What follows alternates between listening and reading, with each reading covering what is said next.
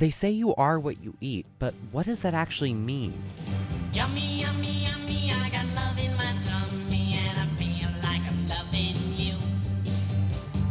Help you such a sweet thing, good enough to eat thing, and it's just what I'm gonna do. Good morning, and welcome to Fordham Conversations on WFUV 90.7.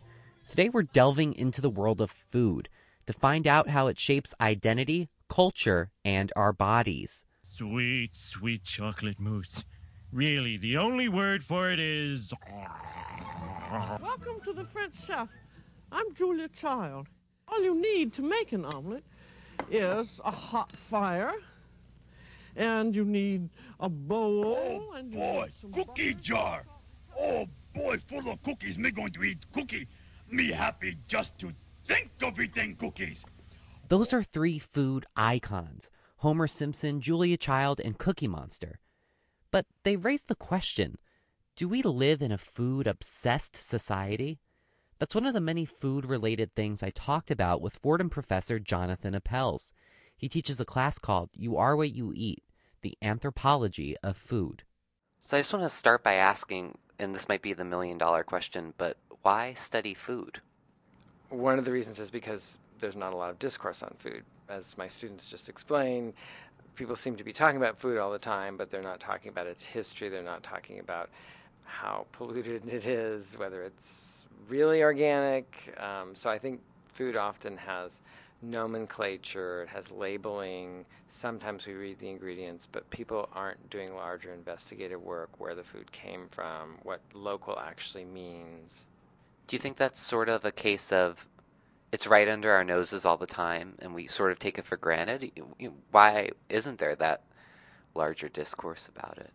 There is a kind of curious way of factualizing food in the way that I think we factualize our bodies. So I think we're in an extremely visual culture, so we tend to think a little more about after effects of food than even digestion or elimination. So, what does it mean to say the anthropology of food? Because uh, it's it's a very general term, and I sat in on your class a little bit, and it seems like it covers a whole lot of different topics from economics to biology. So, I'm just wondering specifically, what do, what do we mean when we say anthropology of food? historically, anthropology is one of the few disciplines that continue to think that bodies are important to study, but also that food is an important part of that study. Uh, and in that sense, it's true that if you do a course on food, if you teach a course on food, that you're going to be bringing in all these sort of also non anthropological questions because people are not having discourse about them in other places. Does the class also go back and sort of trace the history of food in, in terms of how it started out primitive and its evolution from there?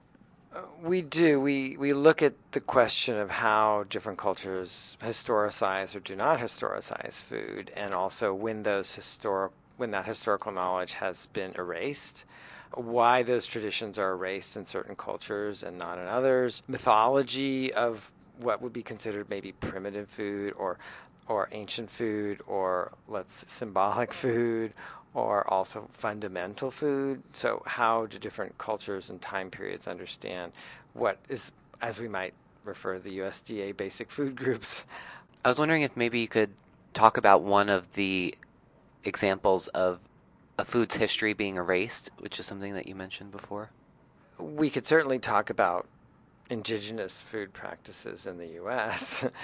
and we could say that, let's say, for example, corn or indigenous corn to North America, you know, what what has been historically in North America for a number of centuries, multicolored corn, now has almost no relationship to that history of how corn was grown here or maize, and the question of what actually is corn now, because most corn now has been genetically modified percentage wise. Most corn is uh, corn is one of the highest in terms of genetic modification. It's primarily used for sweeteners, corn syrup, etc. So it's become primarily a sweetening c- ingredient. And by the time it gets to a movie theater, this thing that once appeared to be food and have a relationship to perhaps even stability of a social identity or an individual identity within a culture, or even stability, athletic stability, let's say, to hunt for dinner or to gather one's dinner, that the physiological stability of your body is no longer being constructed out of that piece of corn. or it might be, but it's a more random relationship to that piece of corn. So that's not really an example, maybe, of a pure erasure, but it's certainly an example of a radical transformation of a particular piece of food. That's really interesting. Um, would you say that's almost something similar with, I don't know, something like pasta, which was invented by the Chinese? And a lot of people, especially over here in the States, would associate pasta with Italian food.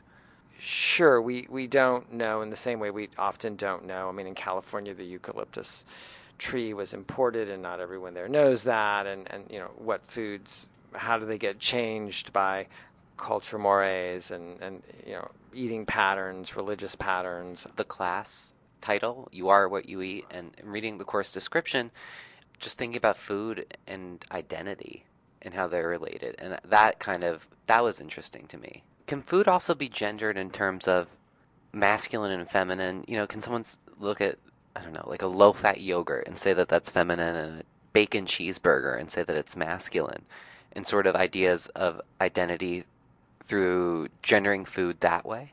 Sure. One of my students today was giving a presentation on the question of um, largeness of body in relationship to food, or, or let's say a, a not as svelte figure in relationship to food and saying that from a feminist standpoint in the research she'd done she felt that women are usually faulted and problematized for their relationship to shape where and the amount of food they consume. Whereas her argument which i found compelling was that men are not as often problematized in relationship to their body size in relationship to also the amount that they eat it's often, she argued, seen more in terms of the power and prowess that they're able to have, um, and that it isn't really something maybe that they're responsible for. So we get to that interesting question of gender and kind of responsibility for your body type and your body presentation.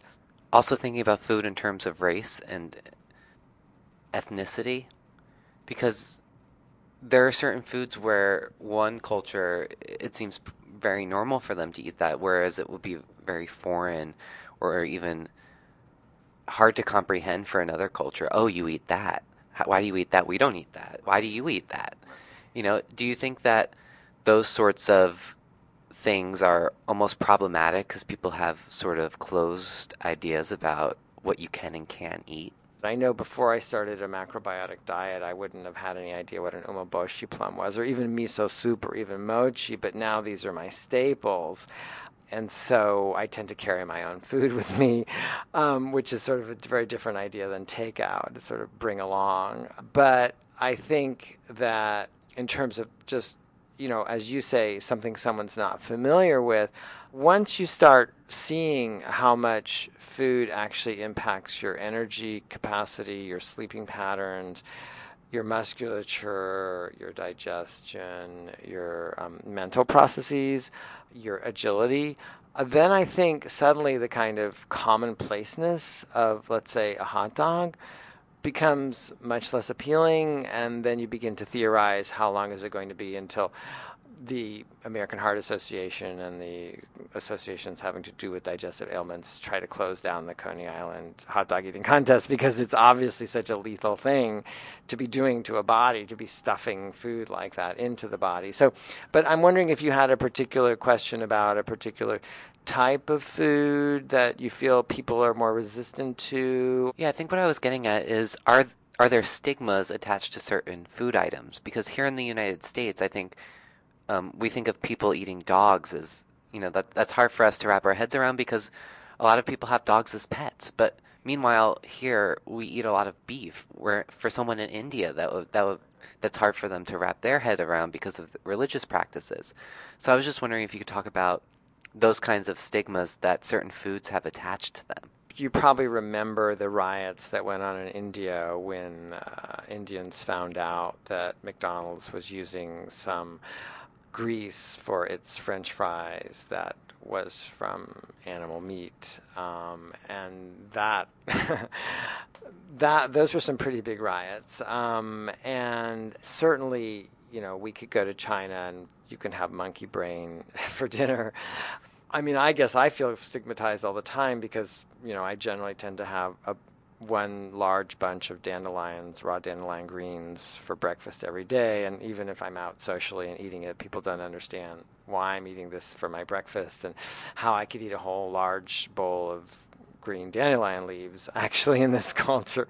Um, to not eat processed food, I think, in this culture is a stigma. I mean, people think. People kind of like to make fun of my diet all the time because I don't eat much processed or any processed food, or I haven't had sugar since I was since 1974, I think, 73, something like that. And it makes it hard to eat out because, um, so this, this question of stigma, you know, where is the stigma actually? But certainly, I'm trying to think if you have another thought of a, a particular food that you feel that there's a, a stigma around. I'm gonna have to look up what it's called.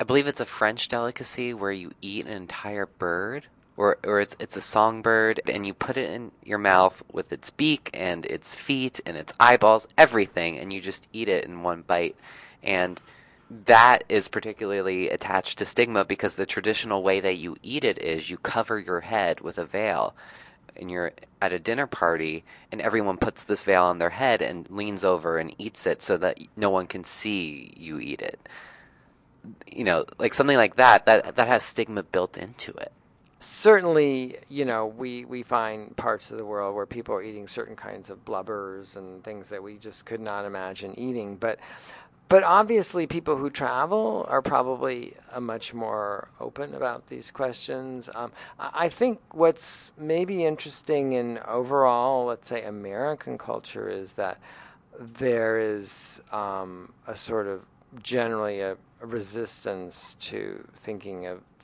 things other than basic practices. But perhaps people would argue that many cultures are that way.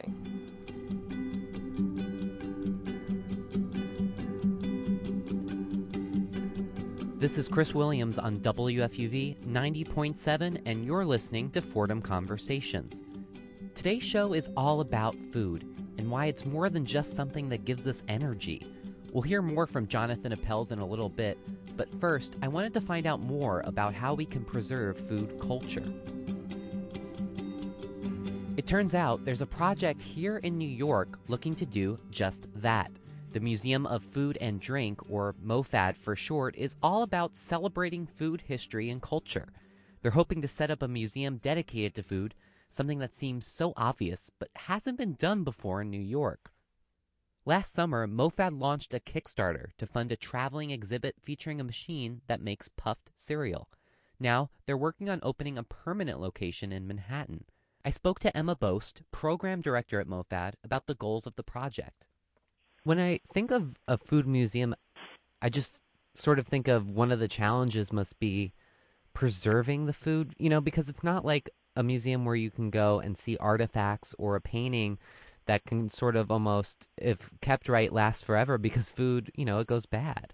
The real idea is not necessarily kind of an artifact or collections based museum in the way that like an art museum is, but something more along the lines of we often describe it as something like a you know a science center or a technology museum, where it's more about kind of like the experience and in this case, you know, offering little tastes of food along the way.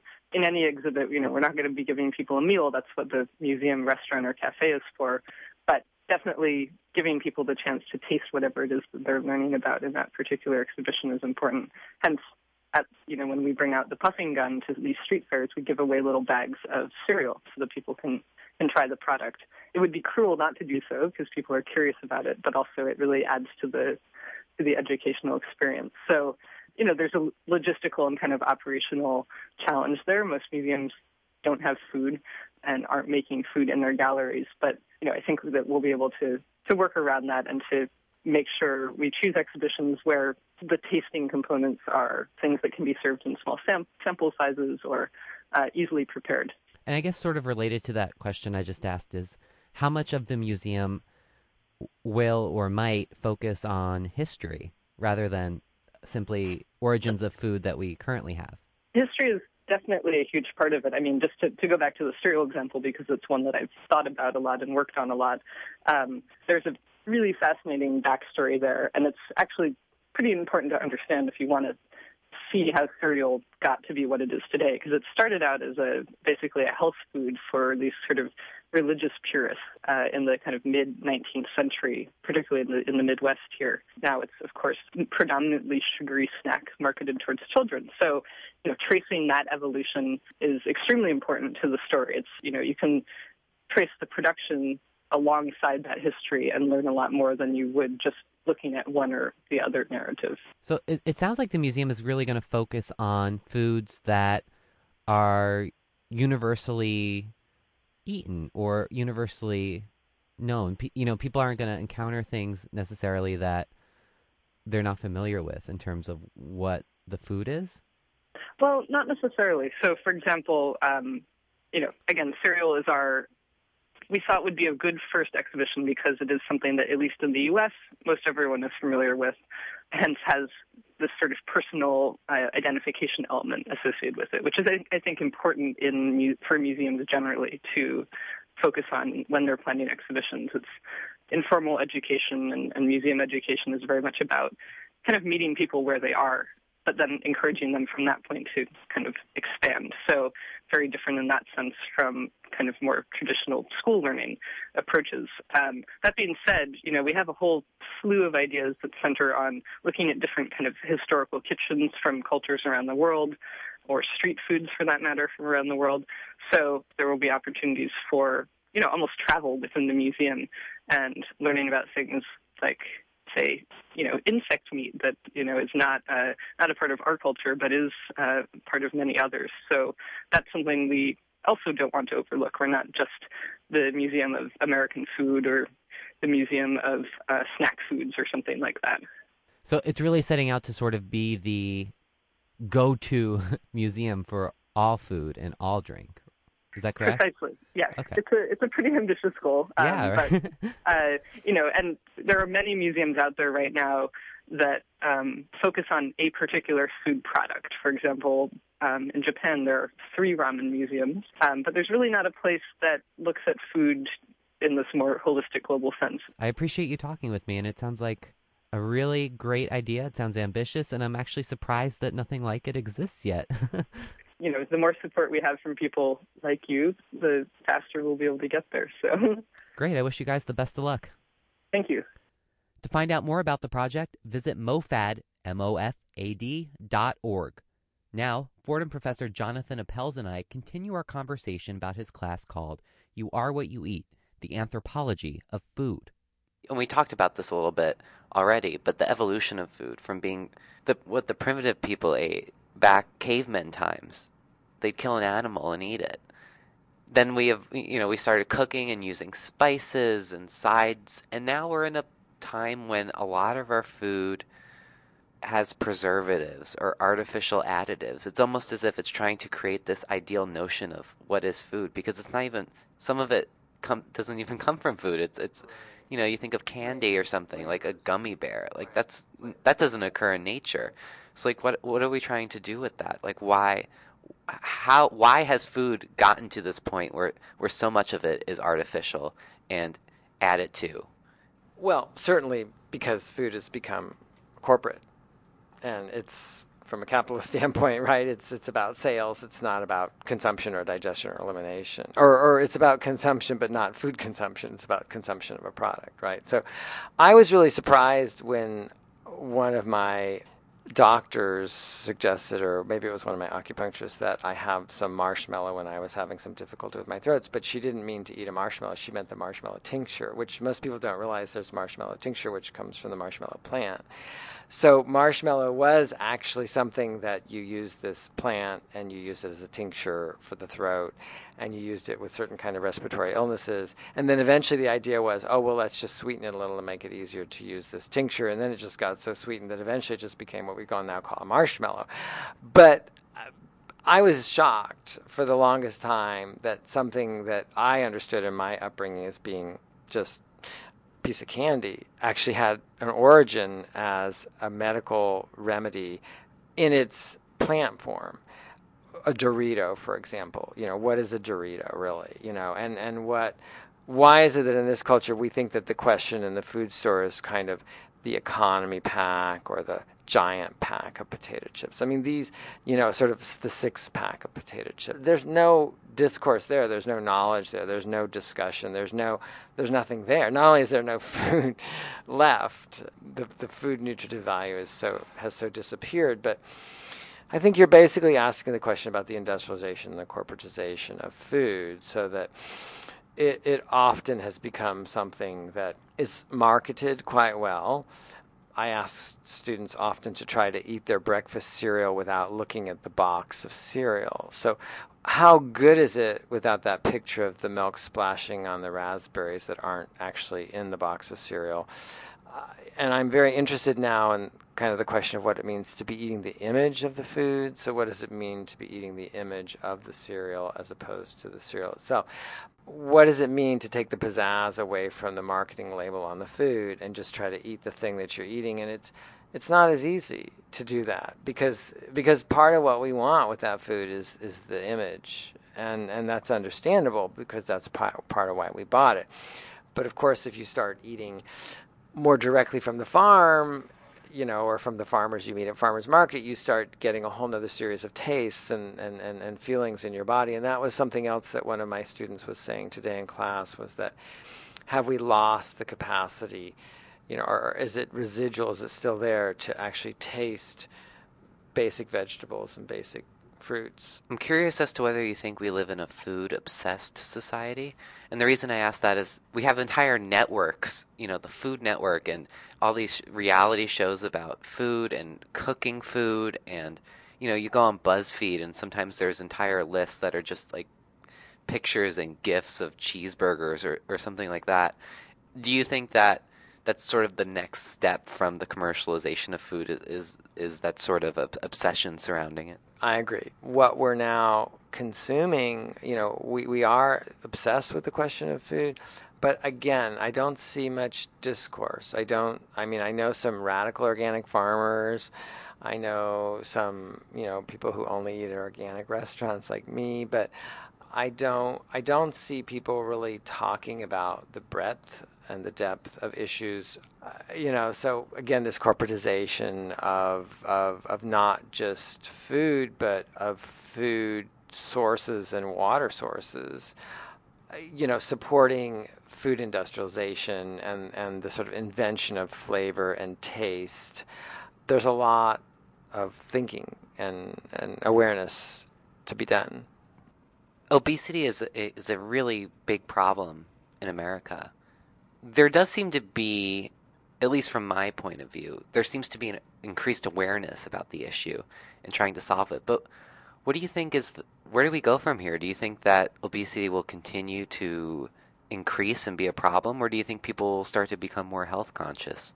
Obviously, this is a huge problem, um, and it's even more of a problem because everything has become so technological that this whole concept of labor saving devices. I mean, you know, sometimes people like to walk upstairs. Why do we always have to take the escalator? You know, why, you know, why do we have to wait and go to the gym for for doing that work? Um, uh, yeah, obesity is, is, is a major problem, um, not only because a lot of the food we're getting is not real food, but also because the medical costs are just immense. What it's going to cost to, to take a higher percentage of obese people and keep them healthy and keep them out of hospitals more is just the uh, um, there's no this economy can't afford that.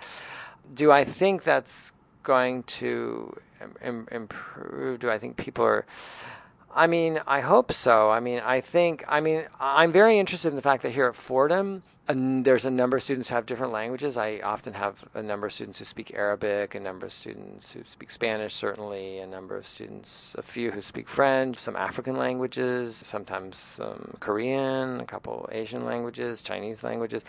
But what I'm really interested in is that almost none of my students seem to share that second language if they have one.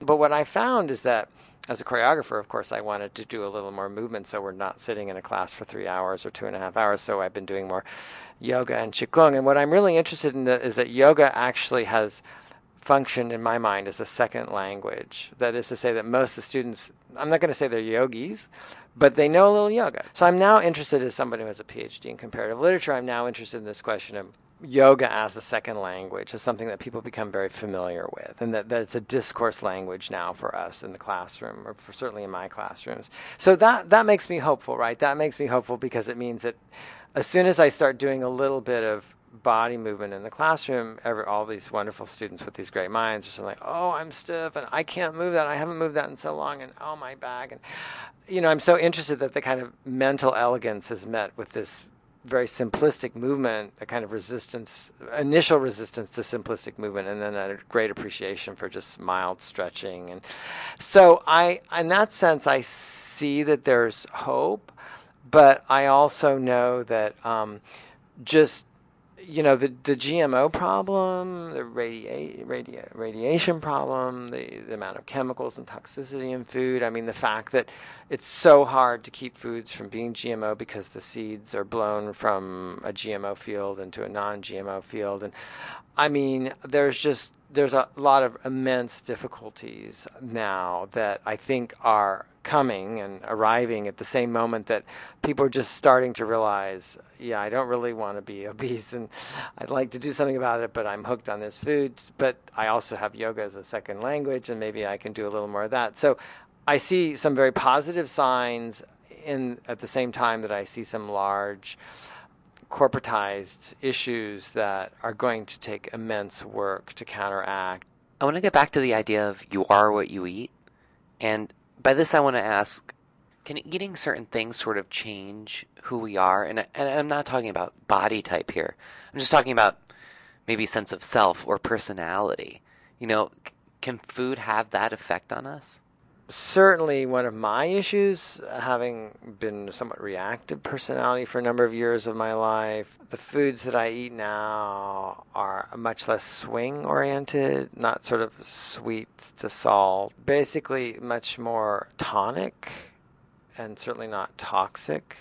And so I'm very aware that the kinds of foods that I eat now are basically tonifying and eh, we could say mellowing. So even though I'm not a particularly mellow person, I'm hundreds of times more calm than I was five and ten years ago, and much less reactive. So if somebody gives me a piece of news that I really don't want to hear, or you know, I hear that someone I'm close to died, you know, I'm really able to let that come into my consciousness without having a quick reaction. Historically, Chinese mothers have known very well what foods to give their children so that their children don't react and don't cry that much. And I wouldn't say that's what we see in America, right? So what we see in America is we have a lot of crying kids, right? And they're pretty loud. And you know, one reason they're pretty loud is they're being given a lot of salted and sugared foods that are something you want to scream about, right? But we're not reading it that way, right? So I think it is really interesting when you start realizing on a global scale the kind of wide differentiation of notions of diet in relationship to upbringing, in relationship to daily existence, in relationship to ontology. I don't necessarily think about my diet so much anymore, or, or as Foucault calls it, dietetics, in terms of pleasure or, or not. I mean, certainly I'm aware of those things. I live in America, right? I live in New York City. But those don't feel as important to me as they used to because I'm I'm aware that I can have a responsive relationship to what I'm eating in relationship to the cardio work I do right before I eat or the teaching I'm doing before or after I eat. And and I must say there's there's something quite wonderful about a sort of balance of your body with the environment that you're living in and the climate and the atmosphere and the, the wind direction and the amount of moisture in the air and the wind direction in relationship to the amount of moisture in the food that you're eating, etc. That that makes things um, a very such a high degree of pleasantness that you almost might call it pleasure, but it's really a pleasure of being in the world. Um, it's an ontological pleasure rather than, should we say, pleasure for pleasure's sake, or maybe pleasure for desire's sake, or, or just what we have historically maybe called food pleasure. Yummy, yummy, yummy, I got love in my tummy and a silly as a bunny This has been Fordham Conversations on WFUV 90.7. And don't worry if you've missed a show. They're all available to stream at WFUV.org or to download as a podcast. You can also like our Facebook page or follow us on Twitter. Stay tuned. George Bodarky and Cityscape are next on WFUV. For Fordham Conversations, I'm Chris Williams.